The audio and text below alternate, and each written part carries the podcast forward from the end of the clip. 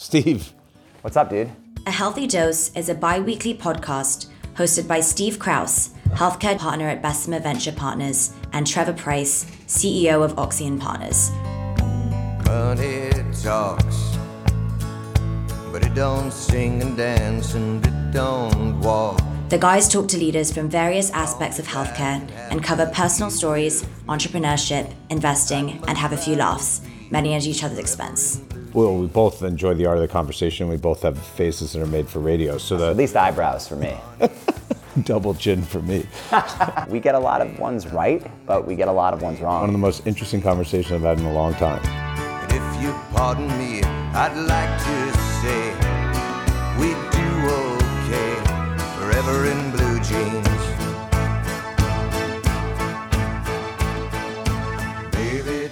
So for Healthy Dose podcast listeners, we'll give you a little tip.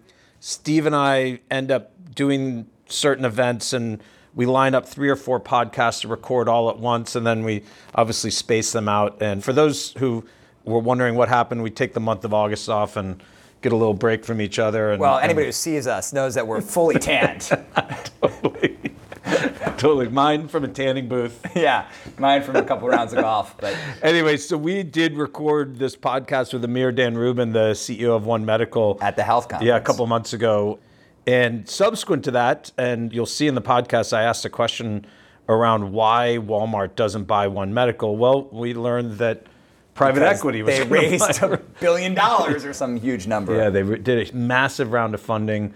We didn't have an opportunity to cover that with Amir, so we did cover a lot about a pretty remarkable career and Yeah. how he's gotten to do what he's doing now at One Medical and what motivates him. And I think he's a remarkable Real executive, but we didn't get a chance to touch on that. Yeah, a unique individual who's been an executive in one of the best health systems in the country, Stanford. Yeah, and UCLA. Then, and, and UCLA. and Memorial then- Hermann. And then moved to become Optum. an executive at Optum, one Yeah. of the you know largest healthcare IT. I guess it's a, a conglomerate in, in healthcare, and now is leading one of the most interesting growth stage healthcare companies out there in And One Medical. you, with all, I mean, in all candor, you can see his big company training.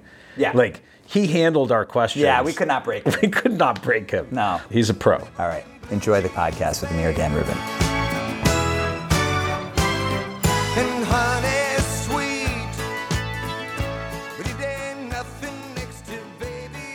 Amir, since One Medical only today operates in certain cities, and obviously our listenership is across country, can you, for their understanding, give them a sense of what One Medical is and what you guys are trying to do? Well, One Medical is a member based, technology powered national primary care organization that's focused on transforming healthcare. What do we mean by that? So we have members, people sign up as members. We're founded by our founder, Tom Lee. Direct to consumer, people would sign up for membership. Increasingly, our members are sponsored by employers. We have over 1,100 companies now who sponsor membership. So we're member based, employer sponsored. We're technology powered. We build all of our own software, so we really have really great member access, frictionless access to our lovely, well appointed offices, which are convenient to where people work, shop, and live, and also click. And we have digital or virtual care available within a minute or two to speak to a provider or to message providers. So, member based, employer sponsored, technology powered, national primary care organization. How many employed docs do you have? Uh, we have several hundred. I've been a One Medical member for five years now, and I think for most people listening to this, they probably think of a very specific experience they have with their primary care practice, which is it's usually a nondescript office.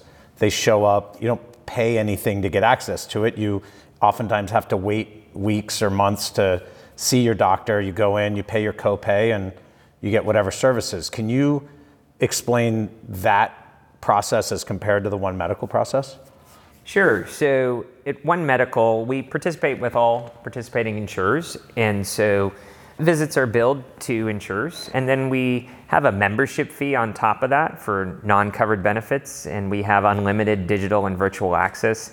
So the membership fee is around 15, 20 bucks a month. We're- Same day appointments, right? One same of- day appointments, next day appointments. We have a 90% net promoter score.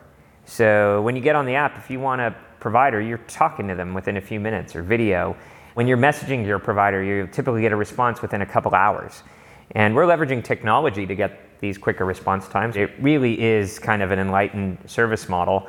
It is longitudinal primary care. There is a relationship. Pardon me, I got to ask a financial question. Of Trevor, course. Trevor obviously knows this is my role. Now, so um, primary care is vitally important, right? And we all know that. But it's also kind of a, I think, a shitty business to be in.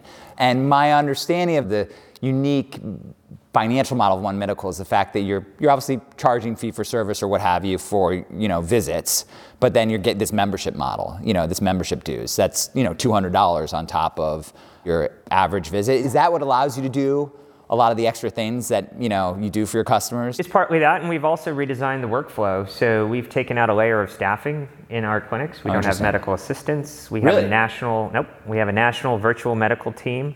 As I said before, you're not getting a response in two hours from your off the mill, off the street provider, even if it was a high end concierge. They're busy with their patients. We have programmers, we have machine learning, reading those messages, categorizing that, having teams of people follow up. So we have built a technology enabled company to deliver this differentiated service. And is that the technology? Obviously, some of it's messaging. I think you alluded to televisits.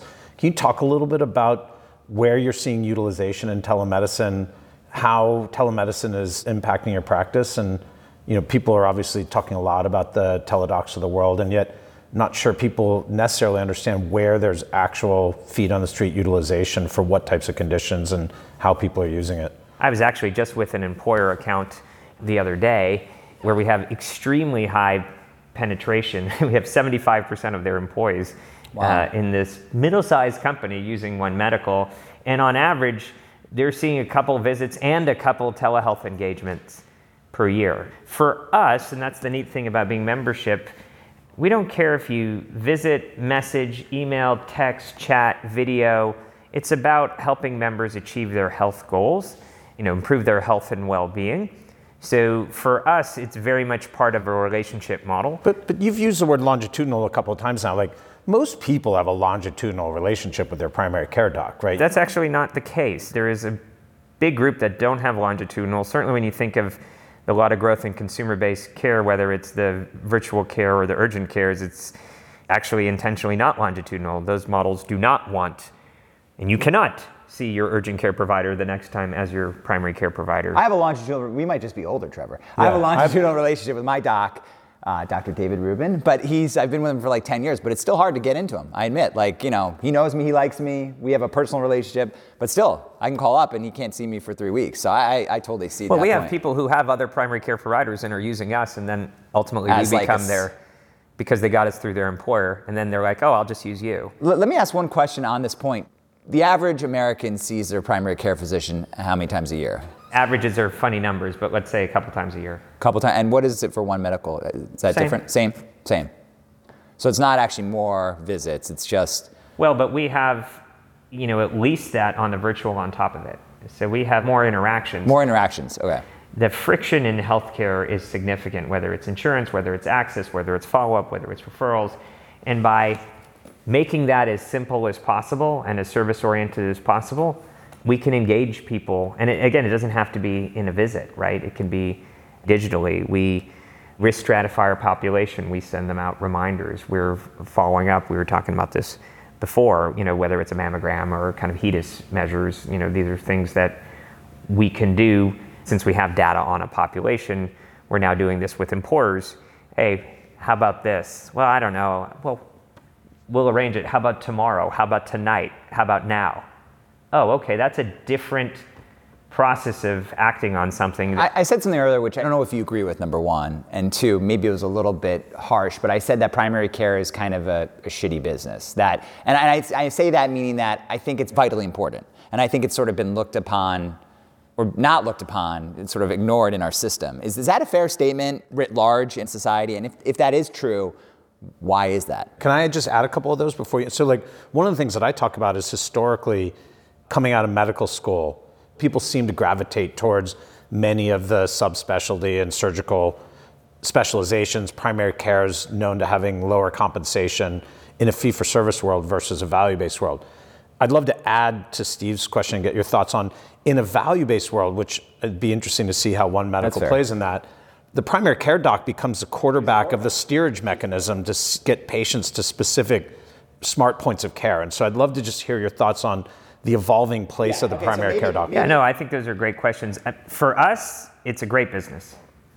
It's an exciting business, and clearly in a traditional fee for service world where reimbursements were based off of, if you go back to Medicare, RBRVS, based on costs in a cost buildup model, the more expensive specialties were reimbursed higher amounts. And so, on a pure cost or spend basis, primary care is 6% of the US healthcare spending. It drives a much bigger proportion of, of downstream spending, probably 50% of spending. So, getting the economic model to account for the impact that primary care can have certainly is a giant lever. And, and that's why you're seeing, whether it's health systems, health plans, the One Medicals of the world investing big in primary care. We do drive that downstream. We do have capitation. We do have ACO relationships. We do have gain sharing. What percentage of your business is, is in those, what I'll call new reimbursement models? Off the street, almost everything is, but that doesn't mean that the revenues are necessarily significant enough.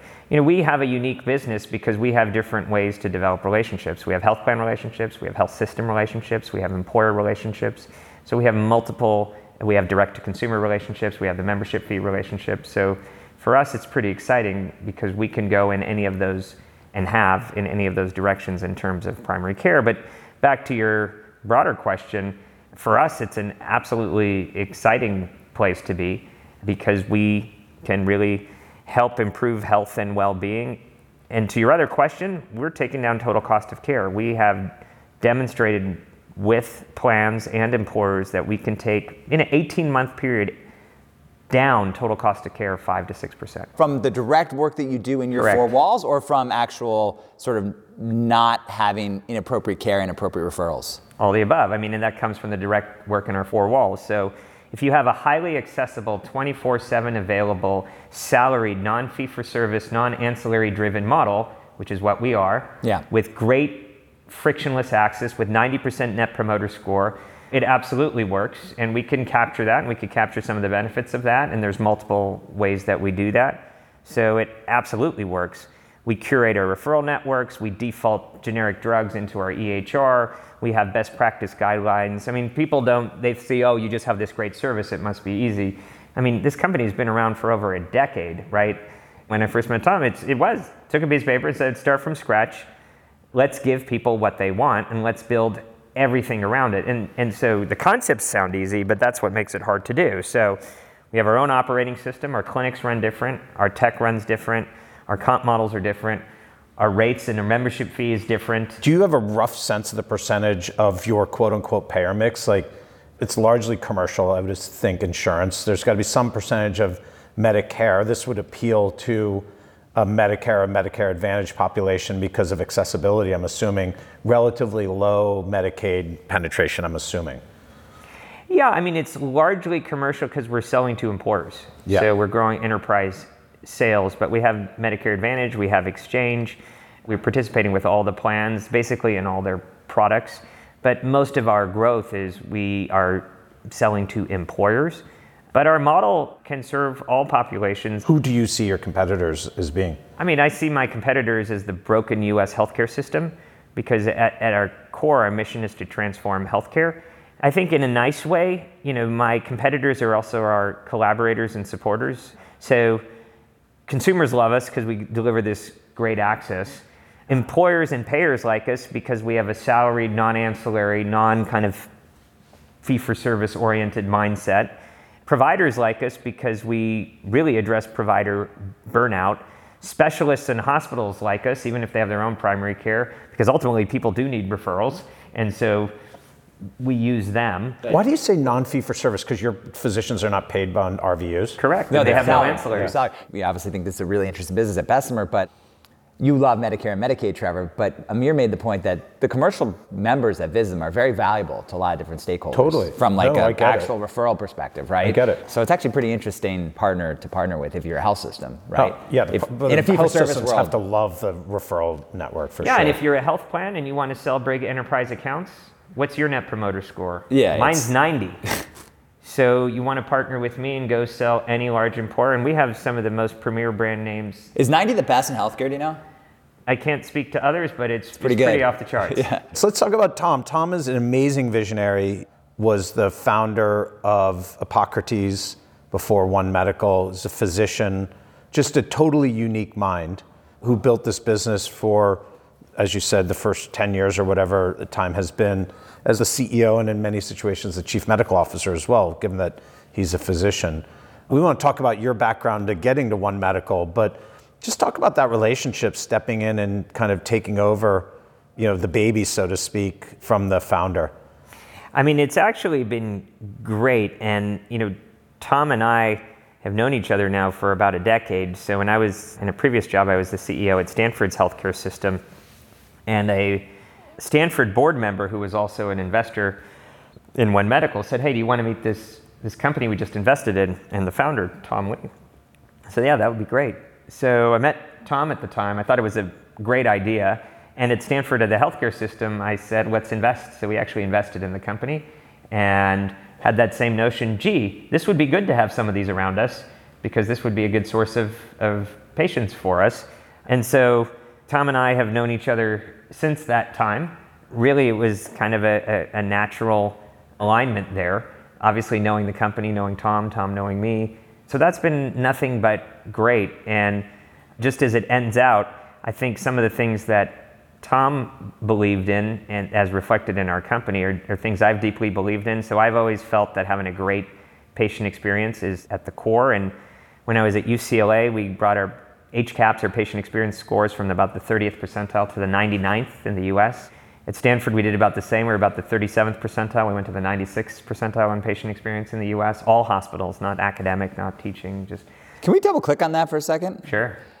I don't mean to digress, but like, how is a system leader, you know, UCLA, Stanford, those are big, slow moving, you know, systems. How do you actually, how do you get them to move like that? You said in a year's time? Well, I was there for several years, Okay. but we, yeah, at Stanford, we were probably able to raise those scores probably in 18 months. UCLA took us a few years. So like, years. how do you do that as CEO? Uh, I think in terms of helping guide an organization in three buckets, I call it strategic alignment and deployment. And that's a fancy word for saying what are our goals and how does that cascade through the entire organization and does everybody aligned on that? And it doesn't mean the goals are set from the top. It means what are we working on? Do we know what that means? And do I know what that means? Second bucket is improvement and innovation. Just because we have a goal doesn't mean the processes are designed to achieve that goal. They're usually not. And so fundamental kind of lean and design thinking is, is I think, core to my approaches and in software development, agile, kind of lean applied to software development. And we use these approaches at One Medical. I've used them throughout my career. And the third is to sustain and continuously improve on that. I call that active daily management. So if you have a practice, how do you hire? How do you onboard? How do you train? What does the process look like? How do you huddle each day? How do you reinforce? How do you have teams working on continuous improvement? We want good quality, we want good service, we want good cost.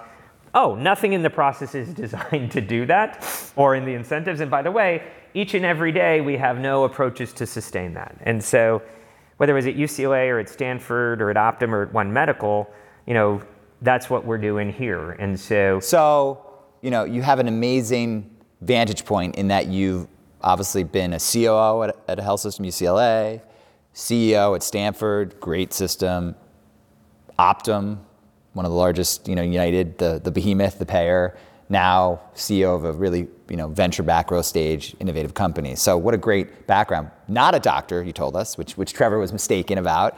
So people, you're so good, people mistake you as a doctor. I, but, I, I could collect your copay though if you need to. but I'm curious, like, where did like where did it start? Like, how did you did you know early on you wanted to be a doctor? T- take us back to the beginning, or No, t- I- not a doctor, sorry, a, a healthcare leader. No, I fell into this. You know, my parents came to this country from Israel. That's why I have the name Amir. My, my joke is my sister was Orly. Amir was fresh off the boat, and the third kid got Mike. so, um, and you know, I grew up in Los Angeles. I went to college at UC Berkeley in Northern California, and I was like, all right. I'm an American. I'm going to study business and economics. And my dad's an engineer. He's like, study engineering. I'm like, no, I want business. I had no idea what that meant. And I needed an elective my junior year at Cal. And the class that fit into my schedule was this class called health economics. like health economics, what's that? And that opened my eyes. So Seriously? that's seriously how I got into the field. Wow. Take us back. It's so interesting. I love I love people's stories. What clicked in that class? Well, you know, I had I had always done kind of community service. I had volunteered and volunteered in hospitals and other organizations. Um, but what I saw was here's a field that you know is addressing everybody, and at the time it was some unsustainable spend of 10% of GDP. Right. Nobody was actually concerned at the time with quality or service, but it was insurance access and spend, you know, and now we've shot through 18% of GDP. And, and so it was really an area that, you know, was going to touch the lives of everybody and it was not working. And frankly, from an economics perspective, there was a lot of interesting modeling in terms of, you know, what's working here or what's failing and, and why does it fail. And I went to University of Michigan and I did an MBA and a master's in health administration, met my wife Nicole there. So it was a very productive few years. That's a good And- few years. yeah, and I was always, you know, trying to take her out for a beer, but she'd never leave the library, so I probably got the best grades of my life just sitting there waiting for her to finish studying. But uh, then after that, uh, went to work for a consulting firm, APM, uh, back Pretty legendary group of alumni from APM, right? Yeah, great group, wonderful people. But yeah, that's what got me into healthcare, and I feel very privileged to be in the field. I've been very fortunate to work at great organizations with wonderful people, and I think underlying all of it is you're dealing with some of the most, you know, intimate, sacred moments in people's lives, things they don't share with their family members, and they're basically coming to you as strangers and trusting you. And so, to me, from a management perspective, if you will, it's a great responsibility. You know, we, we literally have people's health and well-being, so we need to support our providers, we need to support our caregivers, we need to support our team. Uh, if we have bad and cumbersome processes and bad experience, you know, that's on us. We're, we're giving bad care from a management perspective. And so, the, flipping it around, boy, you could really help people increase their well-being, increase their health span, have you know less suffering in their lives, you know, impact a lot of people around you. So it's it's been very rewarding and, and gratifying, and I think I also like the complexity of it. Uh, maybe we have more complexity than we need, but I like to say that at One Medical, we're you know just like these iPhones are complex devices with a simple interface. You know, I like to say we're trying to own the complexity of healthcare on behalf of our members. Let us bear that burden. We're trying to do that for our providers. There's a lot of burnout in providers. 64% of family practitioners show signs of burnout, 50% of all physicians. We have 97% retention with our providers. 70% of our providers are women. We try to have flexible hours. If they're, for example, having children, maybe you go work virtual for a while and then you could come back and work in the office. So, you know, to me, it's there's a lot of problems in healthcare, but at its, at its core, it's about helping and serving people. I know early in your career you worked for the legendary Bert Zimmerli at, I believe, Memorial Hermann. That's right. And he's been the longtime CFO at Intermountain Healthcare. It's obviously a world renowned health system. Talk to me a little bit about mentorship for you as a young professional. Were there people like Bert who kind of took you under their wing and, you know, what role did that play in you developing this career? Yeah, hu- huge role. So I have the utmost regard and, and uh, admiration and affection for, for Bert, and we're still close and in, in touch. So, you know, What percentage of time is he giving you shit versus giving you advice? Because it's it's 50-50 for, for many people, right? well, I'd say at, at, at the core with Bert and with other great people I've had the good fortune to work with, it's mostly learning by doing and giving you opportunities to do it. So Bert and I worked at Memorial Hermann. Hermann was a teaching hospital that merged with Memorial, a community system. I came in as director of business development working for Bert. We were buying hospitals, building the, the, the Memorial Hermann system, and then Hermann had a big uh, medical group that was not doing so well, and, and, and Bert and I were really assigned to that project, and that's really where I got to cut my teeth with Bert. And you know what was so great is it was mentorship by doing. He put great faith and trust in me and treated me as a colleague, as he did everybody, as I think as he always does. He has such great passion for what he does. You know, Bert literally is cracking up as he's kind of. He truly enjoys what he does, and Yeah. I think that certainly rubbed off on me. I feel the same way. I, f- I love what I do. I feel very fortunate. I've always taken interns, residents, fellows young people and like go in there, go do it. People are, as I always say, you know, assume people are smart and good intentioned and give them the opportunities and, you know, a lot of them will rise and, and do great things. And we see that at One Medical. We have a lot of amazing talent. Many young folks have come in and haven't even been exposed to healthcare and are now running big parts of our organization. I want to dive into Optum. Steve knows that we often talk about the impact of the Amazons and the Googles and the Apples and, and all of these high profile companies on healthcare. But the two that I'm most interested in, honestly, are, are Optum and Walmart. And I want to just get your opinion on both of them. Optum, you work there. Can you give us just an insight into what it's like to work at Optum? It's combined with United Healthcare, it's a couple hundred billion dollar company. What I find stunning about Optum is they both compete with and sell products and services to virtually every health plan in the country and almost every health system in the country.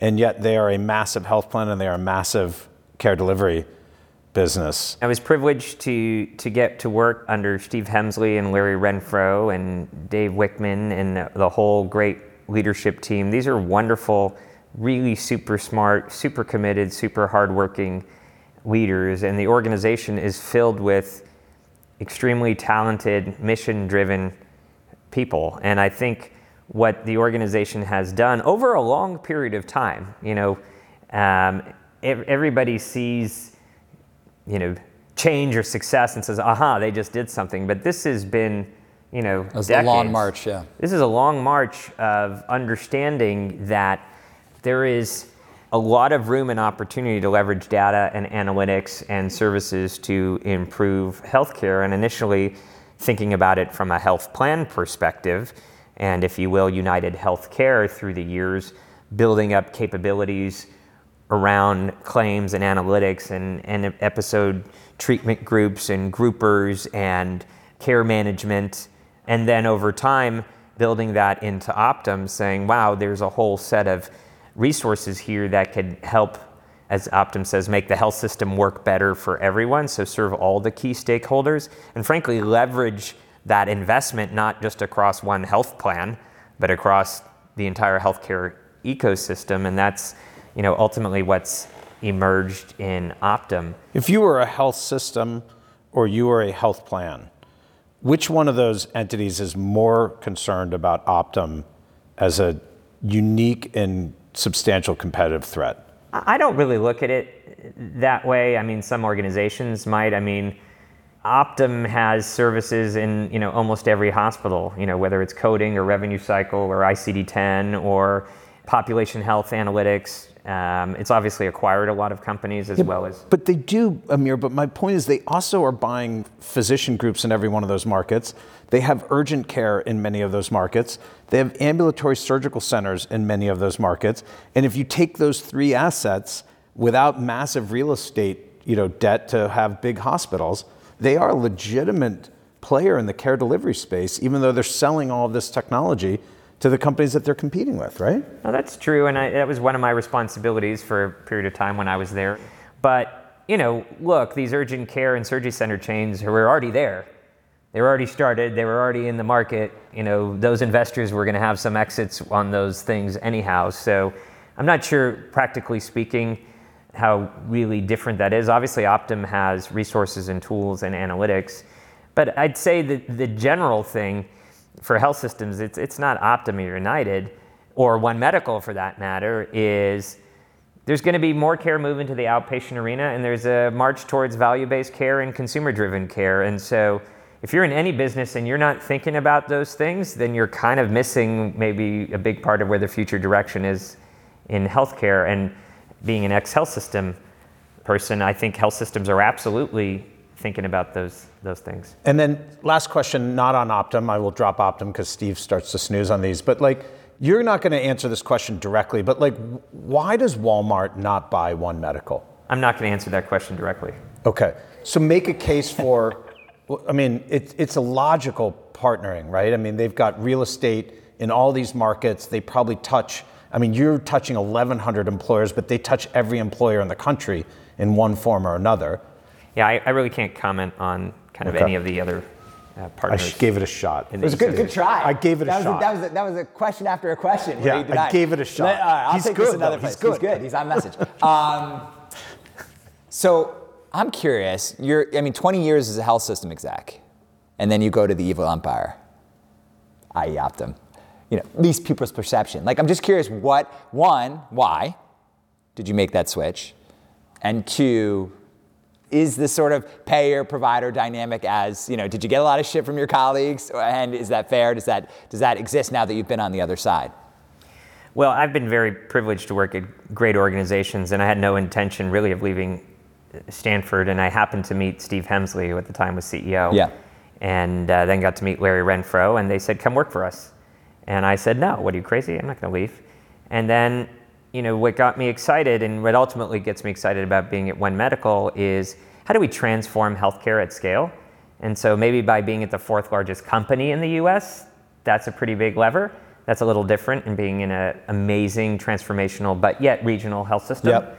That was interesting. And, and similarly, what frankly had got me excited about One Medical initially and excited to be there now is, you know, we kind of know what's broken. We don't go upstream in a accessible primary care model and we're not leveraging tech. And here's a model that does that and seems to be able to do it anywhere in the country. So in the next phase of my career, I'm like, well, let's try to transform healthcare.